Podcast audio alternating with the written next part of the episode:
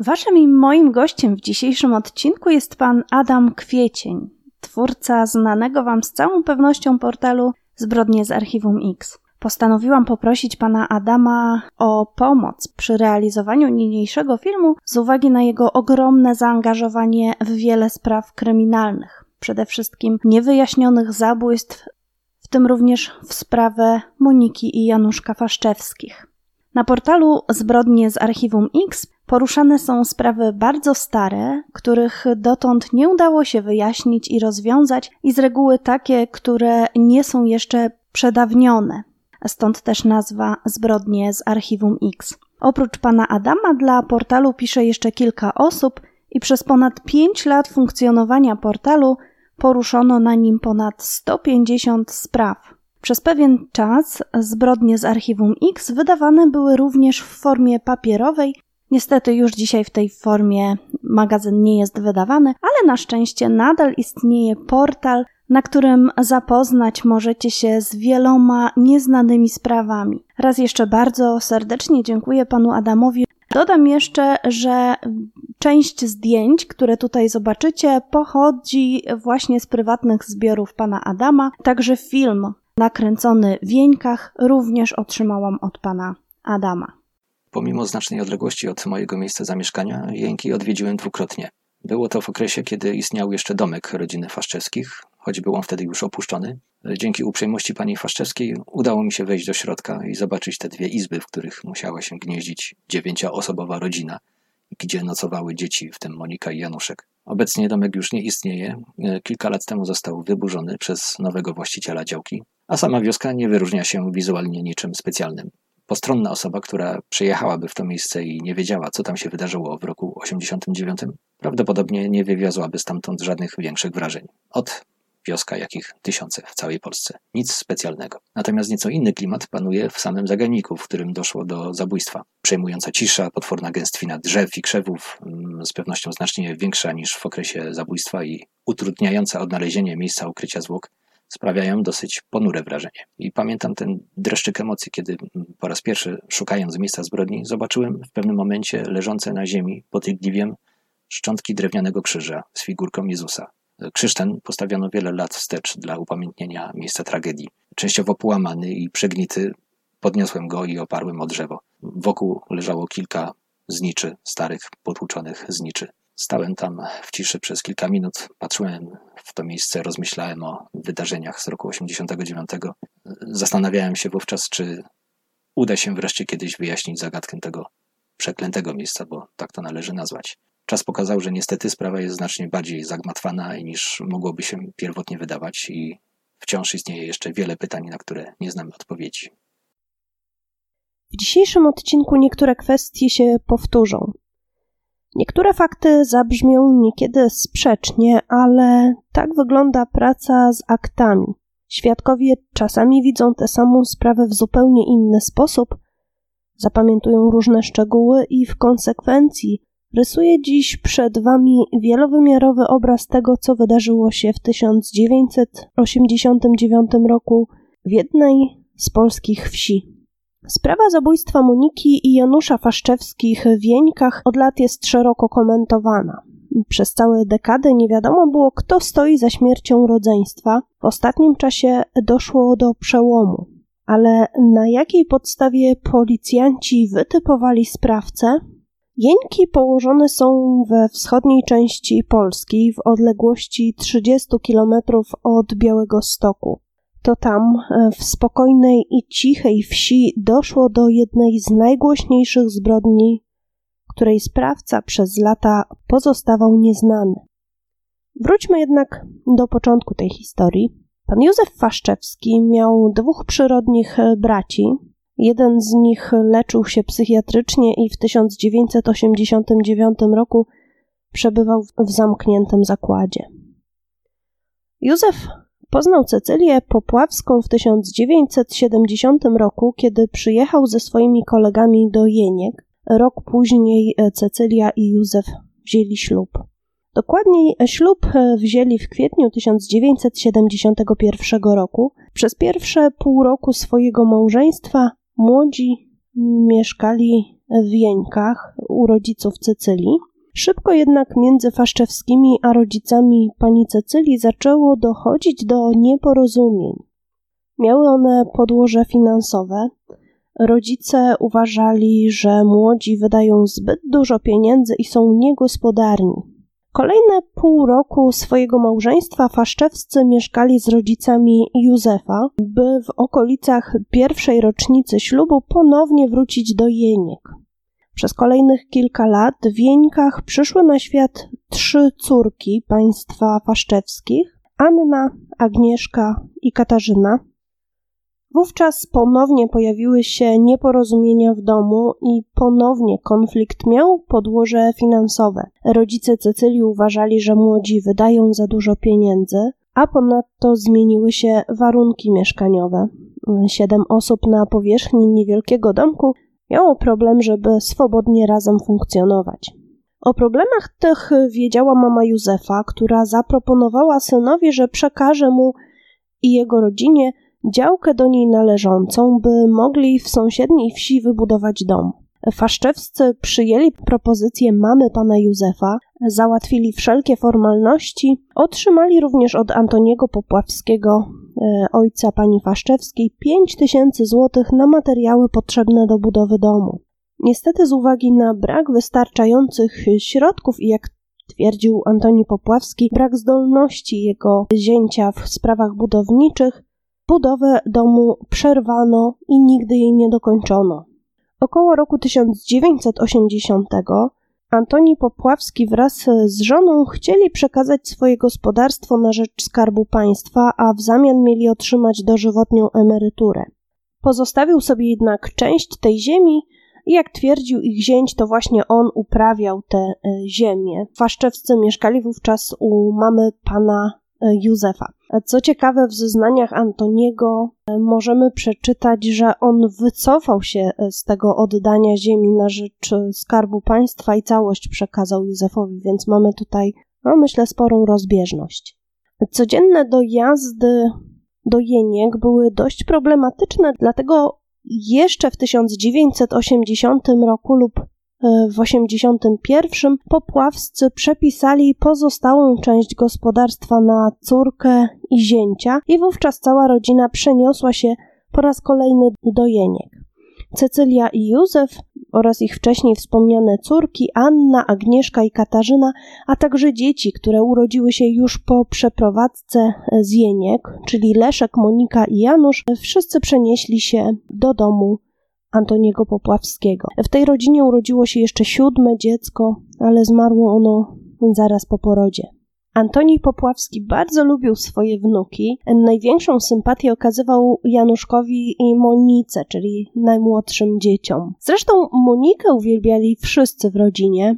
Siostra pani Cecylii o imieniu Halina nie miała własnych dzieci i bardzo chciała Monisie wziąć do siebie, by ją wychować. Faszczewscy jednak nie zgodzili się na taką propozycję. Stosunki między Faszczewskimi a dziadkiem Antonim Popławskim układały się wówczas dobrze, choć według Antoniego dobre relacje można zawdzięczać właśnie jemu, ponieważ był uległy, zaś swojego zięcia opisywał jako człowieka nerwowego i porywczego. Cała rodzina mieszkała w Jeńkach, w niewielkim dwuizbowym domu.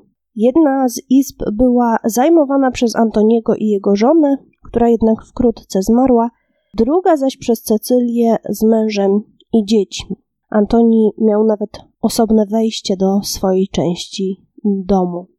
W 1989 roku wszyscy żyli w zgodzie, choć w październiku tego roku pan Antoni miał wypomnieć córce, że ma ona problemy z gospodarnością i dlatego w jej domu brakuje czasem środków na podstawowe potrzeby. Z pewnością jako człowiek tak zwanej starej daty, wychowany w jeszcze trudniejszych warunkach, był bardzo zaradny i z żalem patrzył na wnuki, którym pewnie jak każdy dziadek chciałby uchylić nieba. Bieda jednak na to nie pozwalała. W międzyczasie zmarła już e, żona Antoniego, matka Cecylii Faszczewskiej, zatem w interesującym nas momencie w 1989 roku Antoni Popławski był już wdowcem.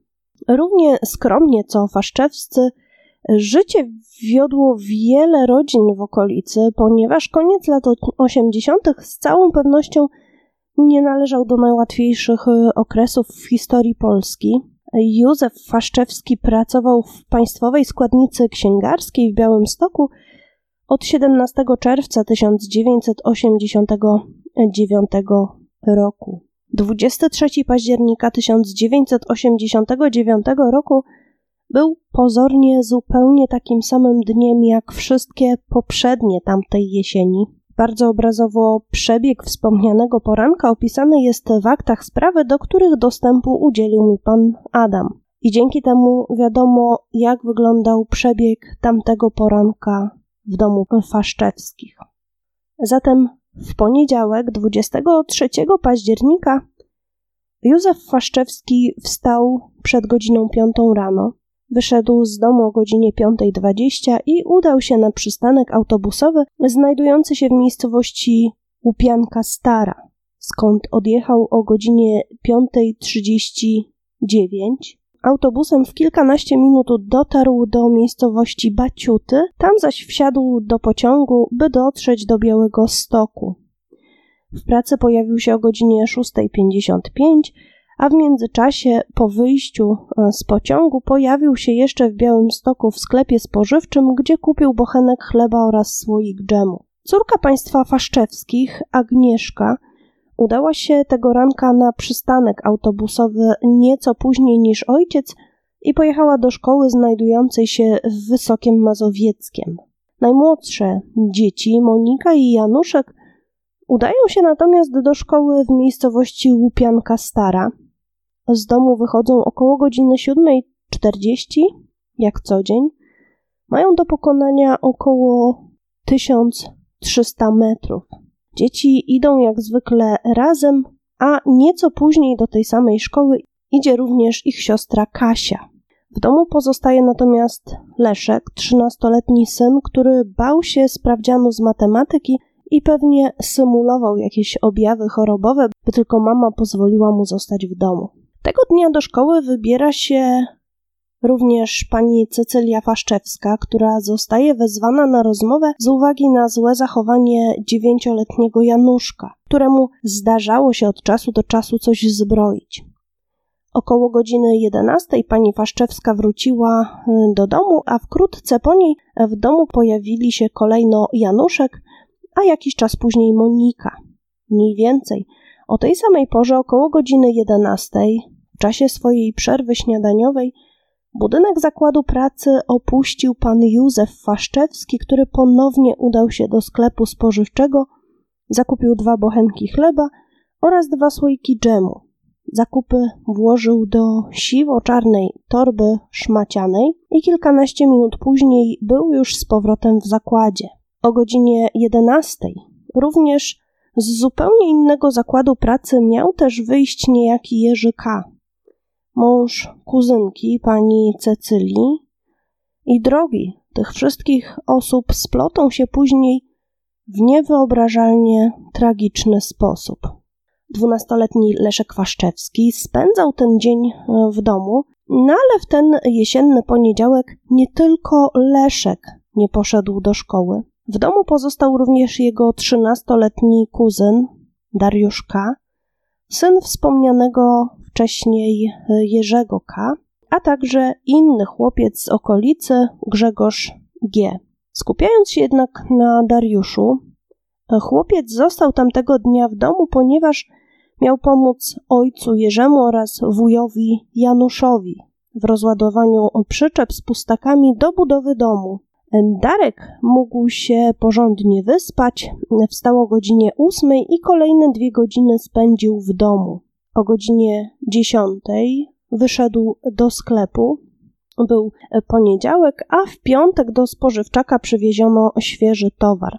Darek chciał sprawdzić, czy pojawiło się coś nowego, coś ciekawego w asortymencie. Przed sklepem spotkał też swojego kolegę, wspomnianego już Grzegorza. Grześ nie poszedł do szkoły, ponieważ mama wysłała go po zakupy. Chłopcy chwilę rozmawiali, po czym wspólnie udali się w okolice budynku miejscowej poczty.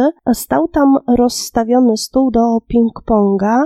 Przez kolejną godzinę nastolatkowie dobrze się bawili przy wspólnej grze, po czym rozstali się i każdy poszedł w swoją stronę. Po godzinie jedenastej Darek pojawił się w domu. Tam oczekiwał na przyjazd swojego wuja z pustakami. Około godziny 13 do domu przyjechał wujek Janusz K. E, miał on przyprowadzić dwie przyczepy pustaków, lecz miał ze sobą tylko jedną. Okazało się, że koło przy drugiej przyczepie się zepsuło i przyczepa e, została przy drodze.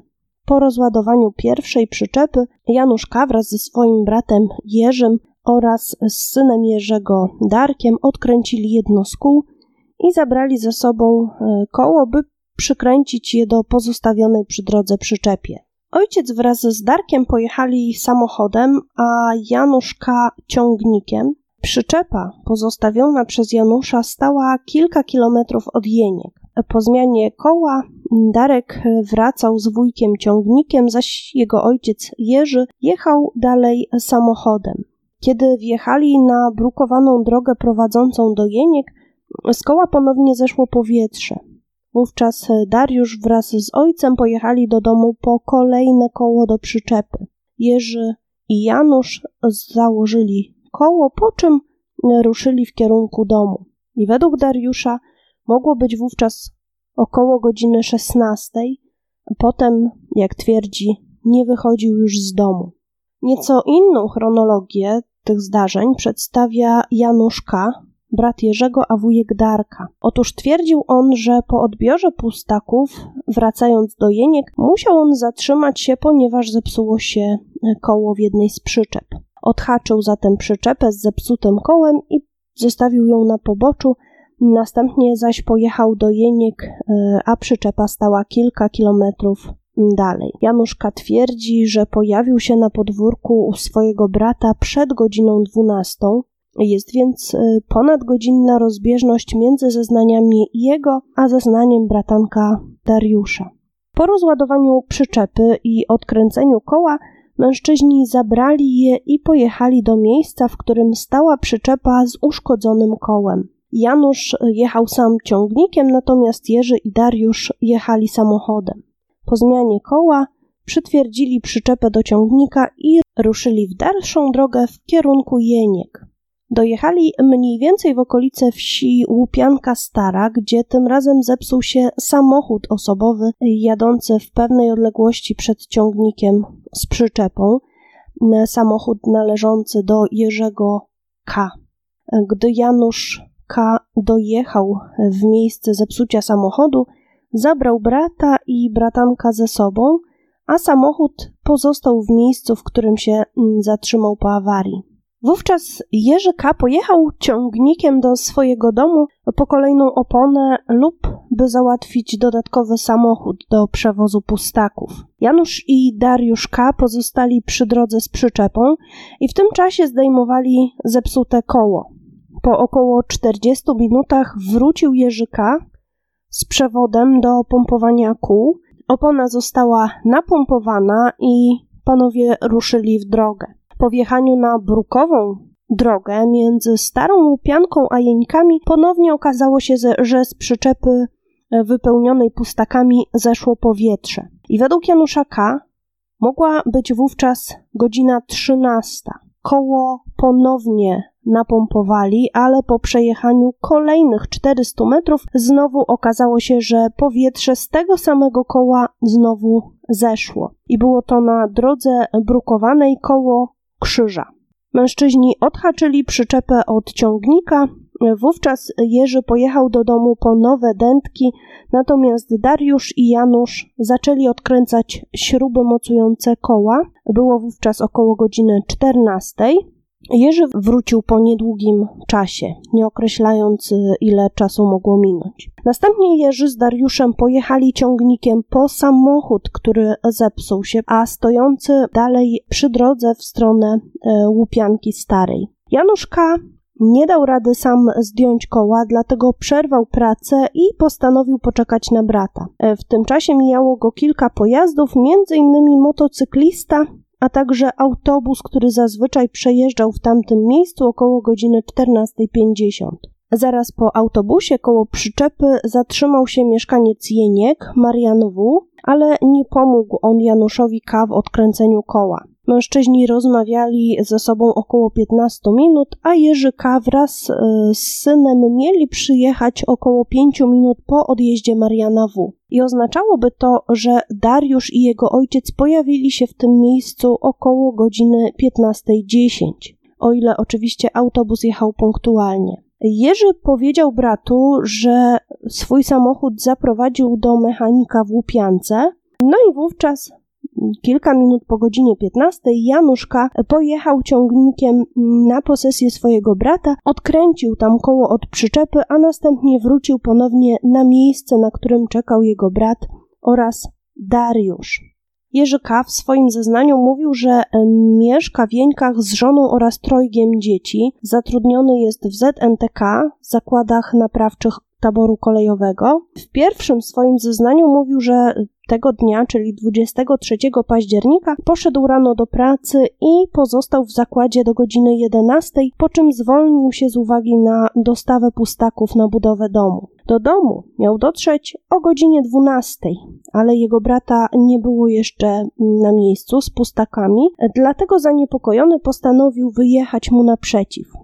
Okazało się wówczas, że zepsuło się koło przy jednej z przyczep, dlatego Januszka musiał jedną z nich odczepić i jechać e, tylko z jedną przyczepą. I według Jerzego K. Janusz e, dojechał na jego posesję około godziny 12.30. Następnie po naprawieniu przyczepy przejechali około 1300 metrów i powietrze znowu zeszło z opony. Zatem jeśli chodzi o godzinę przyjazdu Janusza K. z pierwszym um, transportem mamy trzy różne godziny. Dariusz w swoim zeznaniu mówił, że wujek przyjechał o godzinie 13. Janusz K. mówił, że było to o 12, natomiast Jerzy e, K. mówi, że było to o godzinie 12.30.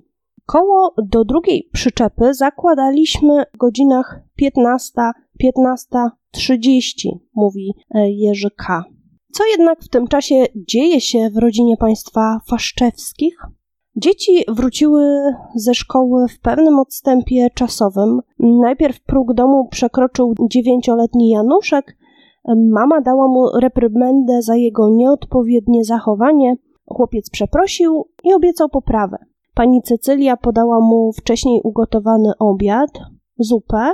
Po pewnym czasie ze szkoły wróciła również Monika i ona również zjadła obiad. Dzieci jadły mniej więcej w godzinnym odstępie. W drodze powrotnej ze szkoły Monika miała przy sobie skakankę, którą zrobiła sobie ze zwykłej linki do wieszania bielizny i po drodze skakała przez skakankę, między innymi na łące. Zapamiętały to wracające z nią koleżanki. Po powrocie do domu dzieci przebrały się z ubrań szkolnych w tak zwane ubrania domowe i miały zamiar zacząć się bawić. Tego dnia była bardzo przyjemna pogoda. Z tego względu rodzeństwo poprosiło mamę o możliwość wyjścia na zewnątrz. Wychodząc z domu, Monika miała na sobie czerwony golf oraz niebieską spódniczkę, Janusz natomiast granatowe spodnie i niebieską koszulkę. Monika zabrała ze sobą swój sznurek, który służył jej jako skakankę i dzieci początkowo bawiły się przed domem. E, towarzyszył im również starszy brat Leszek. Mama w tym czasie poszła na chwilę do sąsiadki, a wracając zauważyła swoje dzieci po przeciwnej stronie e, drogi w stosunku do ich domu. Dzieci była dwójka, Monika oraz e, Janusz. Leszek im nie towarzyszył. Mama widziała dzieci w odległości kilkunastu metrów Zapytała dokąd idą i dzieci odkrzyknęły, że na smugi. I w miejscowym żargonie oznacza to, że wybierają się na łąkę znajdującą się przy zabudowaniach sąsiada Henryka C., który równocześnie był też wujkiem dzieci i chrzestnym Moniki, a na co dzień zatrudniony był w szkole w Łupiance Starej jako woźny. I kiedy pani Cecylia widziała swoje najmłodsze dzieci, było około godziny 14.30. Godzinę później pani Cecylia zaczęła nerwowo wyglądać przez okno. Moniki i Januszka nie było w zasięgu wzroku, co zaniepokoiło mamę. Wysłała zatem Leszka, by poszukał młodszego rodzeństwa i przyprowadził dzieci do domu. Chłopiec posłusznie wykonał polecenie mamy i udał się w kierunku smug, a następnie do zagajnika zlokalizowanego zaraz za łąką, e, skoro po drodze nigdzie nie spotkał dzieci.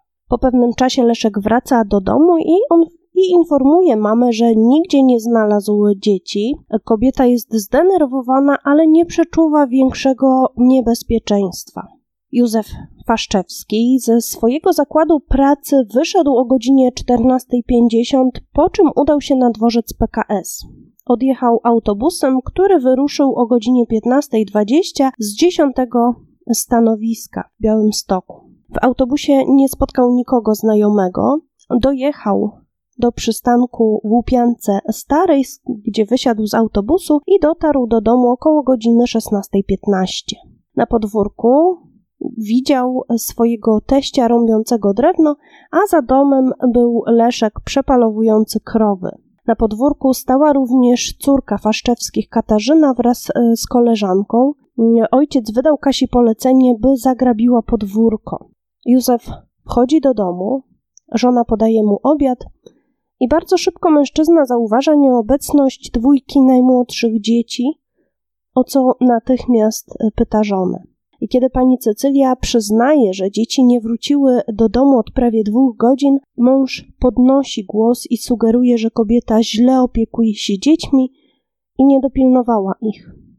Między rodzicami dochodzi do dość nieprzyjemnej wymiany zdań, jednak państwo faszczewscy szybko godzą się i uznają, że teraz najważniejsze jest odnalezienie dzieci. Po chwili Józef, Cecylia oraz dzieci, Leszek, Katarzyna i Agnieszka, poszli na poszukiwania Moniki i Janusza. Józef nakazał Katarzynie udać się również do sąsiadów i zapytać, czy nie było tam dzieci chodząc po lasach i polach, a także od domu do domu, pytają mieszkańców, czy ktoś nie widział Moniki i Janusza. Ale nikt nic nie wie. Ludzie zaczynają jednak szybko dołączać do poszukiwań. Kilkadziesiąt osób szuka zaginionych dzieci. Do Faszczewskich dołącza około 30 osób ze wsi. Chodzili po polach, łąkach, lesie, jeździli po okolicy dwoma ciągnikami. Wkrótce zaczyna się jednak ściemniać, dlatego faszczewscy nie poszli sprawdzać e, pobliskich bagien. Przy lasku płynął strumyk w tamtym czasie. Było w nim więcej wody i okolica tej wody została podtopiona, zrobiło się takie bagno. Istniało prawdopodobieństwo, że dzieci mogły się tam utopić, ale poszukiwanie po ciemku było bardzo niebezpieczne. Pan Józef idzie więc do domu, by zabrać latarkę i w środku natyka się na swojego teścia, który jako jedyny domownik nie zaangażował się w poszukiwania. I dopiero kiedy na miejscu zjawia się milicja, dziadek Antoni Popławski decyduje się dołączyć do poszukiwań. Milicja została zawiadomiona o zaginięciu jeszcze tego samego dnia Zaginięcie zgłosiła telefonicznie miejscowa pielęgniarka.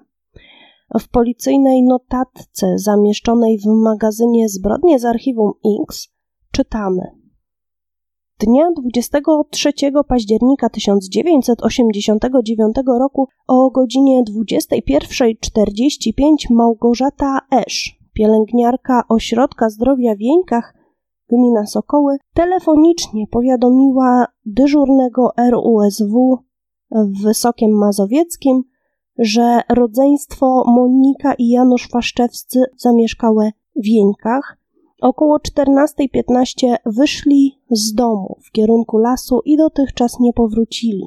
15 minut po zgłoszeniu, około godziny 22, kilkoro funkcjonariuszy milicji pojawia się w Wieńkach.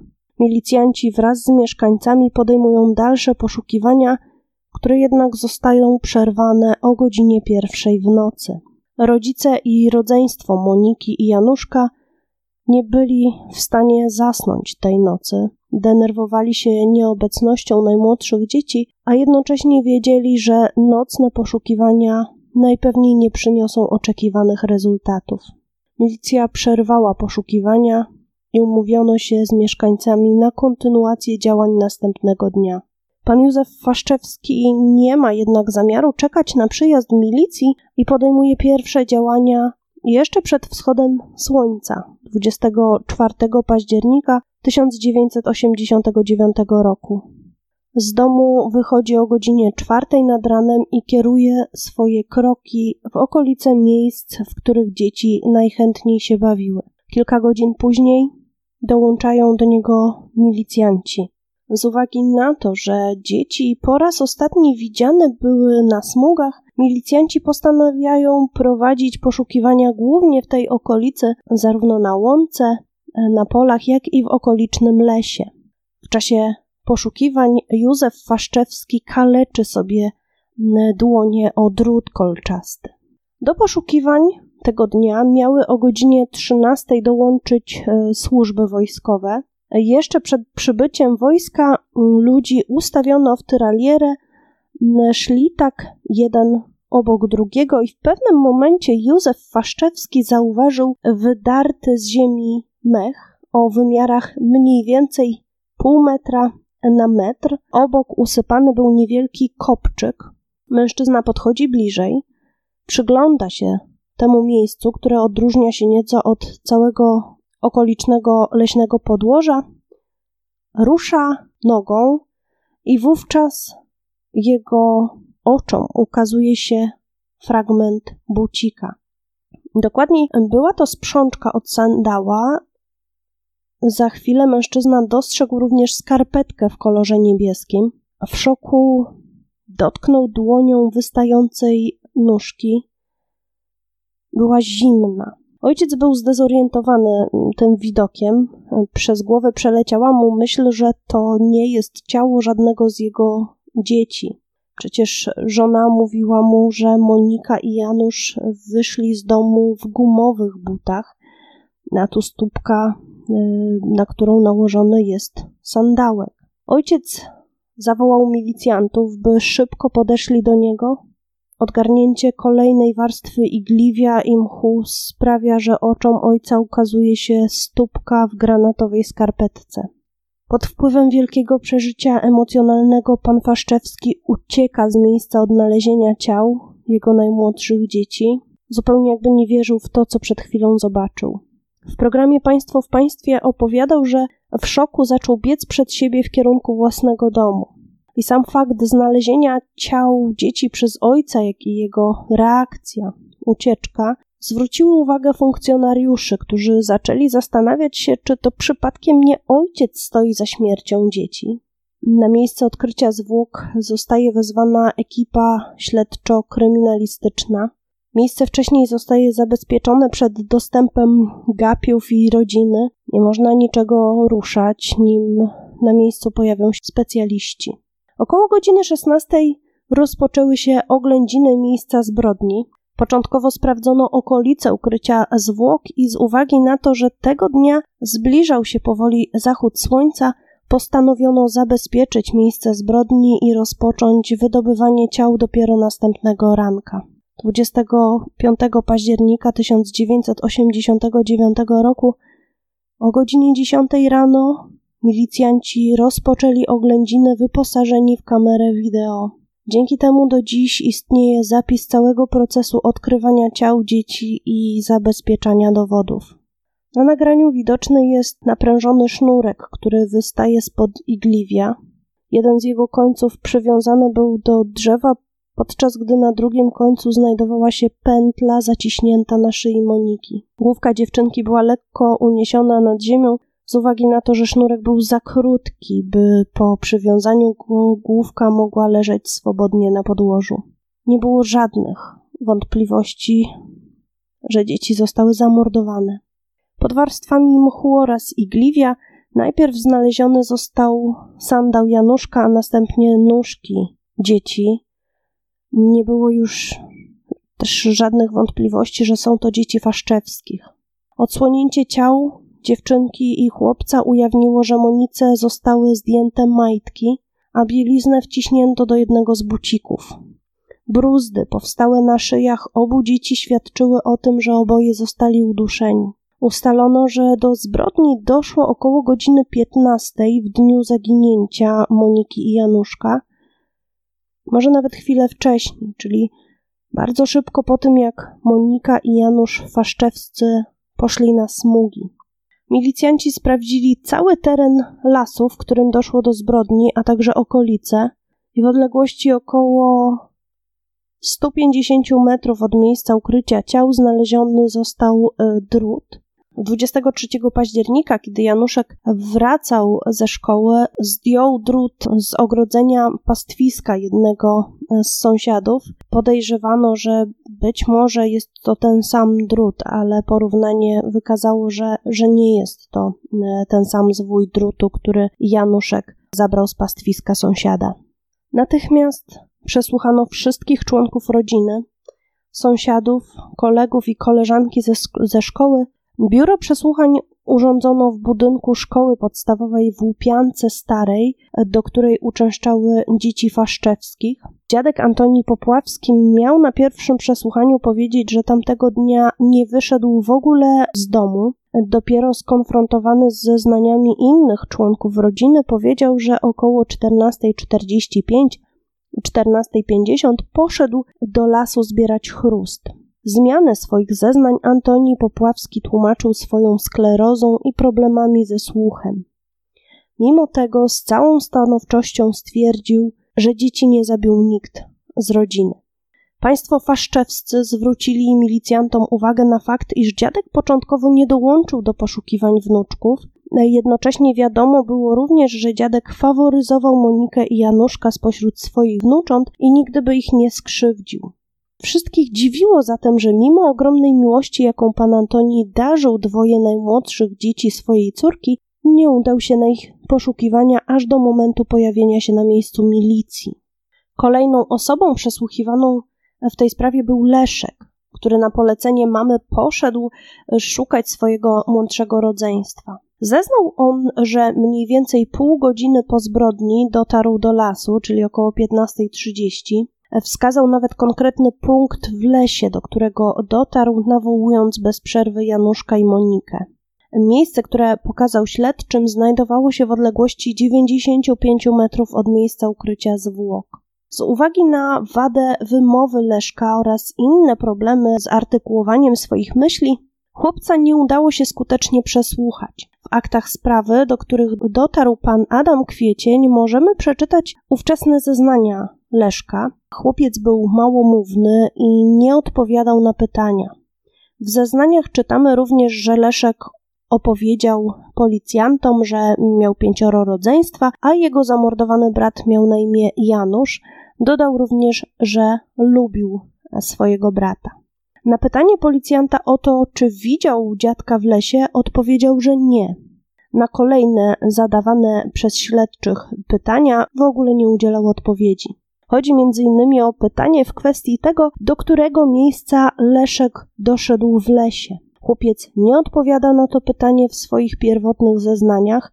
Leszek był przesłuchiwany w obecności pani psycholog, która uznała, że chłopiec jest wycofany i spięty. Określono, iż nie jest możliwym nawiązanie kontaktu z Leszkiem w kwestiach związanych z zabójstwem rodzeństwa.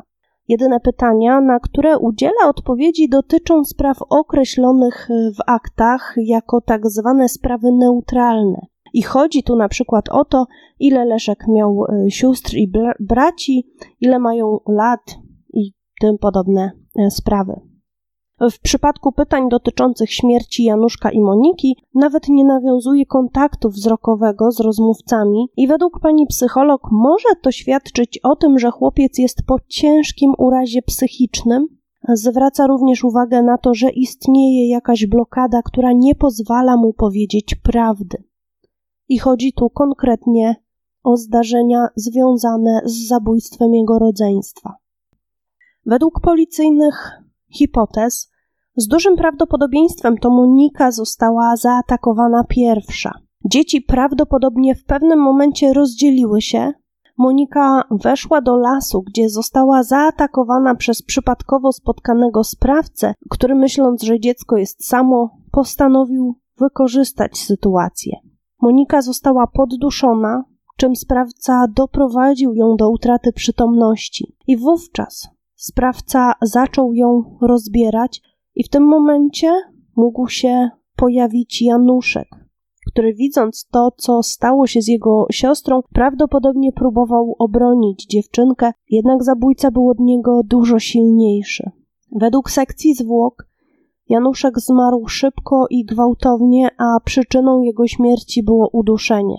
Następnie zabójca powrócił do swojej pierwszej ofiary, która prawdopodobnie odzyskała wówczas przytomność. Broniła się przed sprawcą, który również i ją zamordował. Dziewczynka miała na rękach rany obronne, próbowała też ściągnąć z szyi sznurek. Zaciekle walczyła o swoje życie. Dzieci zostały uduszone sznurkiem z kakanką, którą dziewczynka zabrała ze sobą do zabawy. Januszek zginął jako świadek, ponieważ rozpoznał w zabójcy jednego z mieszkańców Wieniek. Zabójstwo Moniki miało natomiast podłoże seksualne. Sprawca co prawda nie zgwałcił jej, ale przerwał jej błonę dziewiczą, wkładając do jej pochwy palec lub patyk. Dziadek Moniki i Januszka, a ojciec Cycylii Faszczewskiej, Antoni Popławski, został przez policję przesłuchany co najmniej dwukrotnie. Przed złożeniem zeznań został uprzedzony o odpowiedzialności karnej i pierwsze przesłuchanie miało miejsce 25 października 1989 roku. Antoni twierdził, że niezbyt dobrze pamiętał e, dzień zabójstwa dzieci i winę na tę sytuację zrzucał na swój zaawansowany wiek i sklerozę. W październikowym zeznaniu powiedział, że przed szóstą rano e, w dniu 23 października jego zięć Józef pojechał do pracy. Antoni nie widział go tamtego ranka, ale słyszał jego głos przez ścianę. Antoni Popławski zapewniał, że cały dzień spędził w domu i koło domu. Między godziną 12 a 13 dziadek gotował obiad i w tamtym czasie wyjrzał przez okno i zobaczył wracającego ze, szko ze szkoły Januszka. Chłopiec e, przyszedł do domu sam, bez Moniki i tego dnia dziadek, jak twierdzi, nie widział wnuczki. Antoni dodał następnie, że jego zięć wrócił do domu około godziny 16. Widział go, ponieważ w tym czasie, jak zeznał, przebywał na podwórku i rąbał drewno. Jakiś czas później Antoni usłyszał przez ścianę głosu Józefa, e, który kilkukrotnie pytał żonę o to, gdzie jest Januszek oraz gdzie jest Monika. Dziadek wspomina, że jego córka i zięć poszli do sąsiada Henryka C., mieszkającego naprzeciwko, aby zapytać o dzieci. Sąsiad miał powiedzieć, że widział e, Monikę i Januszka około godziny 14.30 na swojej e, łące w pobliżu jego domu. Ktoś z sąsiadów widział dzieci również e, bliżej godziny 15. Monika miała skakankę, natomiast Januszek wykonywał koziołki. Dziadek dodał, że nie pamięta początku poszukiwań, kiedy sam do nich dołączył, brali w nich już y, udział mieszkańcy Jeniek oraz milicja. I na tym zakończyło się przesłuchanie Antoniego Popławskiego, który przekazał mm, przesłuchującemu go mm, funkcjonariuszowi, że boli go głowa i chciałby zakończyć przesłuchanie. Na końcu dodał jeszcze tylko, że nie wie, kto mógł dokonać tego zabójstwa, ale jest pewien na 100%, że nie zrobił tego nikt z jego rodziny. Przesłuchanie zakończyło się 25 października 1989 roku o godzinie 18. Antoni poświadczył własnym podpisem zgodność swoich zeznań z prawdą. Leszek Waszczewski, starszy brat Moniki i Januszka, zeznał, że tamtego dnia nie widział dziadka w lesie, nie odpowiedział na pytanie, ile metrów w głąb lasu wszedł e, tamtego dnia. Nie powiedział również przesłuchującemu, z jakiego powodu poszedł do lasu. Obecna przy przesłuchaniu psycholog stwierdziła, że chłopiec jest wycofany i napięty. Nawiązuje kontakt wyłącznie w sprawie pytań neutralnych, natomiast w momencie, kiedy zadawane są mu pytania związane z, bezpośrednio z zabójstwem rodzeństwa, nie odpowiada na nie nie nawiązuje kontaktu wzrokowego i w opinii pani psycholog przypuszczalnie Leszek wie więcej niż mówi, a właściwie ma blokadę, w wyniku której nie mówi prawdy. Po raz drugi dziadka Antoniego milicjanci przesłuchiwali w marcu 1990 roku, pięć miesięcy po zbrodni, i jego zeznania brzmiały wówczas nieco inaczej niż e, dwa dni po zabójstwie dzieci. W pierwszym zeznaniu mówił, że cały dzień był w domu lub koło domu. Poza tym e, dziadek opowiada o tym, że jego córka wielokrotnie miała go prosić o wsparcie finansowe. E, pan Antoni nie kontynuuje jednak tego tematu. Tak naprawdę nie wiemy, czy on zgodził się, żeby pomagać jej finansowo. Opowiada natomiast o tym, że Monika i Januszek często go odwiedzali, choć ich tata nie pozwalał im chodzić do dziadka. Dzieci przychodziły zawsze wtedy, gdy ich ojciec był w pracy. Starsze dzieci nie przychodziły natomiast do Antoniego. Dziadek wspomina, że najbardziej z wnuków lubił Januszka. Według jego słów Monika miała być nieco przekorna, ale nie była w związku z tym gorzej traktowana przez rodziców. Dziadek nie zauważył również, by ktokolwiek we wsi źle traktował dzieci. Ludzie we wsi mówili, że w dniu zabójstwa Moniki i Januszka we wsi pojawiło się dwoje nieznanych ludzi kobieta i mężczyzna, i według świadków zachowywali się oni dziwnie, a wręcz podejrzanie. Mieli próbować ukraść kurę.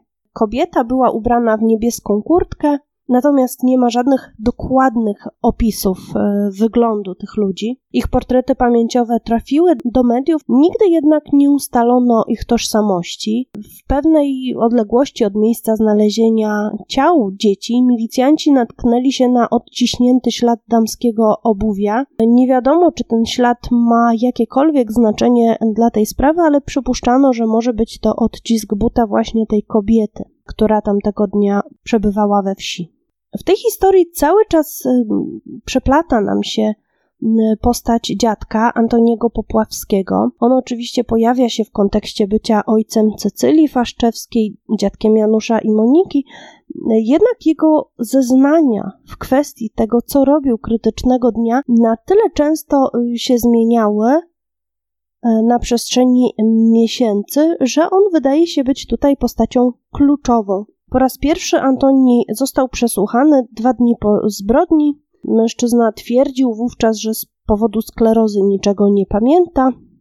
Opowiadał, że tamten dzień był dla niego bardzo rutynowy, nic szczególnego się tego dnia nie stało. Na kolejnym przesłuchaniu, przeprowadzonym kilka miesięcy później, Antoni Popławski przedstawia już zupełnie inną wersję tego, co robił w dniu zabójstwa. Już nie był cały dzień w domu i, i przy domu, jak początkowo zeznał.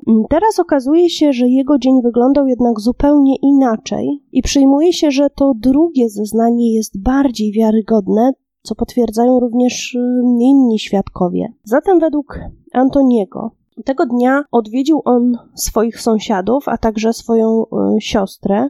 Twierdzi, że nie widział ani Moniki, ani Januszka przez cały dzień, natomiast po południu widział Leszka. Wczesnym popołudniem dziadek udał się do lasu. Aby tam dotrzeć, musiał przejść na drugą stronę drogi i pokonać pewien odcinek łąki. Następnie dochodziło się do olszynowego zagajnika, bezpośrednio przy którym mieścił się las sosnowy. Antoni udał się do tego pierwszego z nich, gdzie, jak twierdzi, wyłamał dwie suche olszyny, by zabrać je do domu na opał. Nie był jednak w stanie zabrać obu, dlatego zabrał ze sobą jedną, a po drugą poszedł nieco później. Czas jest nieprecyzyjny, lecz Antoni Popławski określa, że mógł wyjść z domu między godziną 14 a 15. Wskazuje, że do lasku udał się dróżką w pobliżu domu Henryka C. przez łąkę aż do lasku. I odległość tę pokonał w około 5 minut i po drodze nikogo nie spotkał. Dziadek zabrał jeszcze gałęzie, które wyłamał wcześniej, ale których nie był w stanie zabrać za pierwszym razem. Twierdził, że nie wchodził w głąb lasu, był tylko na jego obrzeżach i wówczas, jak twierdzi, zobaczył wychodzącego z lasu Leszka. Dziadek zapytał wnuczka, co robi, i ten miał odpowiedzieć, że szuka Moniki i Janusza. Obaj ruszyli po chwili w kierunku domu. Później dziadek usłyszał głos Józefa Faszczewskiego pytającego o dzieci, a następnie dowiedział się następnego dnia, że dzieci zostały znalezione martwe.